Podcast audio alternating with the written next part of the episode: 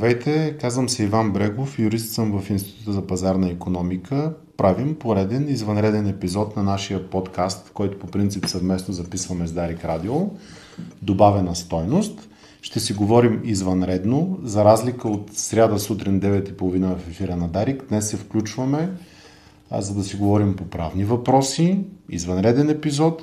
Правим всичко това близо седмица след като бе застрелян един от хората с огромно влияние в българското правосъдие, Мартин Божанов, известен като нотариуса.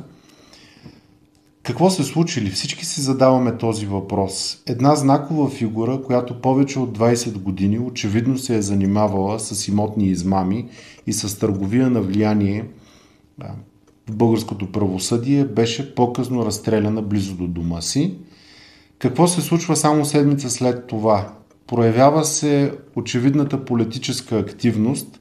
Ще бъдат формирани парламентарни комисии, които да направят нарочни изслушвания в парламента.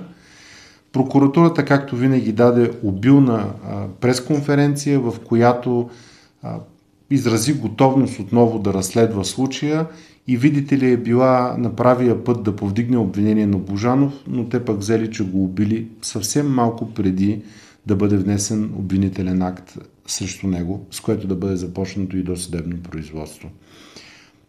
Очевидно това не може да впечатли никого, защото просто търговците на влияние напоследък явно са в немилост.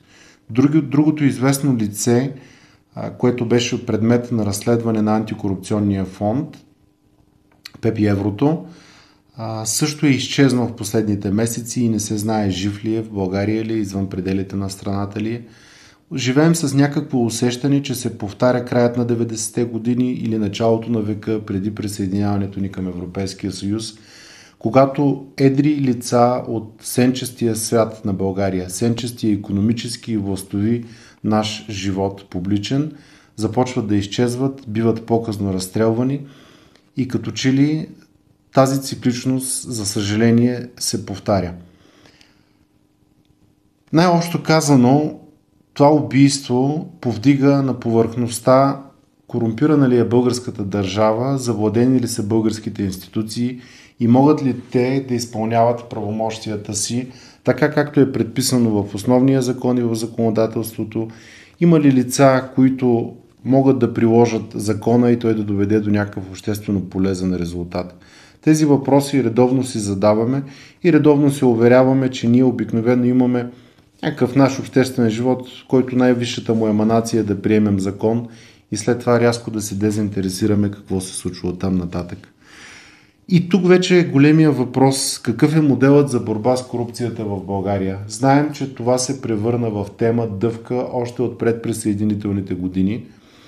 След това беше отделено по някакъв начин или пакетирано с другото вече житейско клише съдебна реформа и те сами по себе си се влачат повече от 20 години. Можем да подходим по два начина. Първият е да разгледаме съвсем критично нещата и да кажем, ами то нищо не се случва. В крайна сметка това са едни усилия, които освен медиен живот нямат пряко приложение за редовия гражданин. Другия подход е да кажем бавно, еволюционно, без резки стъпки, нещо се променя и средата за живот тук определено става по-добра. Аз като че ли съм привърженик на второто и ще ви кажа защо. Защото за разлика от 90-те години, групировките днес взимат на мушка или много слабите елементи от обществото, най-уязвимите наши съграждани, или тези, които са най-економически напред и се опитват да развиват бизнес средата в България. И тогава ставаме свидетели как силовите структури и такива, които упражняват държавната принуда като прокуратура, като разследващи органи, като антикорупционни комисии, се насочват срещу тия економически първенци. Но има една, една средна част от обществото, която е необхваната от тези проблеми и именно на нея може би се крепи българската държава, плащането на данъци и създаването на по-добра среда за живот. Тук може би естествено си, създаде, да си зададем въпроса какъв е моделът за борба с корупцията у нас.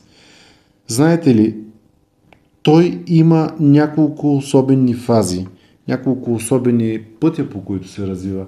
Единият е административния и в него можем да сложим всички добре познати институции до тук. Това е антикорупционната комисия, чийто статут беше уреден съвсем скоро с изменение в новия закон за противодействие на корупцията. Административните форми за борба с корупцията няма как да доведат до обозрим, съществен, важен обществен резултат, защото те си служат с едни много меки оръжия. Оръжия, които могат да предотвратят, да усмирят, да завършат един буйстващ човек, който злоупотребява с положението си или е насилник. И тези форми са следните. Деклариране на имущество на лица на високо, от високите етажи на властта, т.е. да видим с какво имущество те влизат, когато вземат определен обществен пост и с какво имущество ще излязат, когато го освободят. Деклариране на несъвместимост, т.е. заемат ли някакви други позиции, освен тези, на които са назначени или избрани. Ако тази несъвместимост съществува, те трябва или да я отстранят, или да напуснат поста. Проверка на имуществото и установяване на конфликт на интереси, т.е дали са придобили някакво имущество, което не съответства на приходите, които имат, докато са заемали тези публични постове. И конфликта на интереси може да бъде обяснен с това, взели ли са дадено решение в полза на свой близък, свой влиятелен човек, който изпълнява определени функции или кандидатства за определени публични средства, да речем в конкурс, в обществена поръчка и те да са се разпоредили с власт в интерес, в който не следва да го направят. Това са административните форми за борба с корупцията и те сами по себе си са доста меки мерки и не можем да очакваме някой да бъде тежко наказан за това. Най-лошото, което може да му се случи е да бъде освободен от поста и да му се наложи административна санкция глоба за конфликта на интереси или за неподаването на декларация в срок. Втората форма, която е доста смесена, много противоречива по своя характер, в правните среди също бива подлагана на сериозни критики. Тя е чужда на българската държава и има смесено гражданско правен и наказателно правен характер. Това е конфискацията на така нареченото незаконно придобито имущество.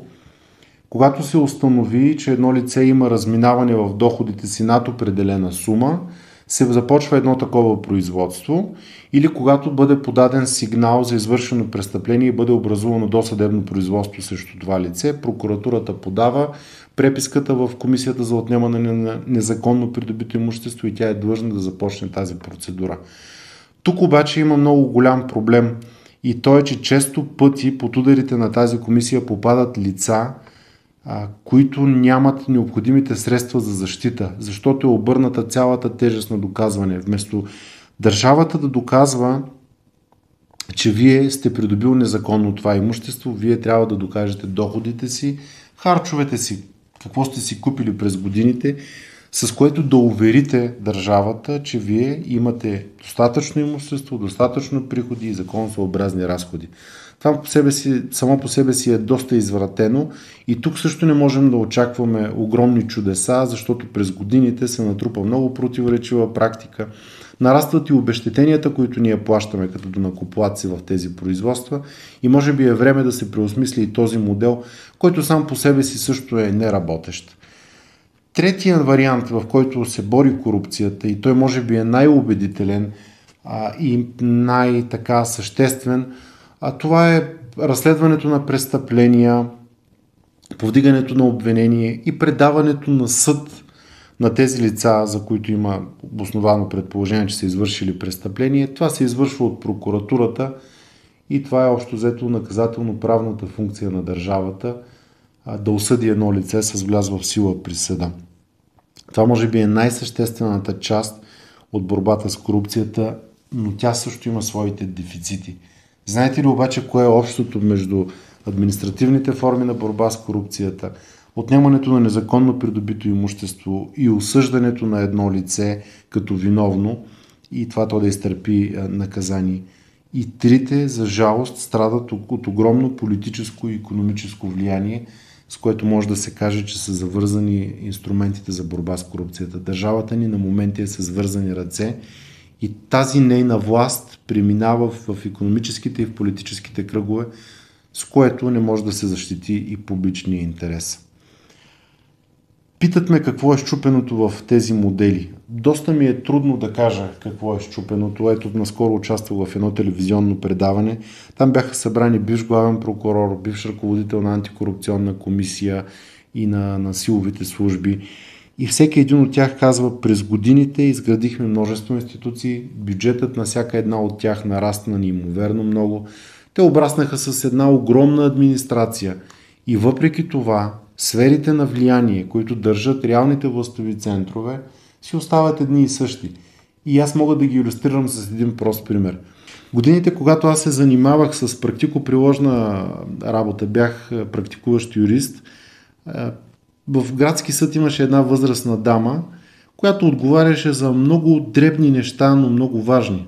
Тогава не можеше по интернет да провериш протокола от едно съдебно заседание по едно дело, как е протекло това заседание, вписани ли са правилно нещата в протокола.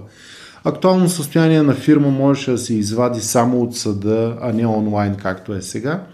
Тази дама стоеше или при съдебния администратор, или в касата на градския съд, или при шефовете на деловодството на, на, на градския съд и там срещу скромна сума човек получаваше бърз препис от протокола от съдебно заседание, научаваше кой е докладчика по конкретно дело и всички знаеха за съществуването на тази дама. И адвокатите, и съдебната администрация, и съдиите, и председателя на съда.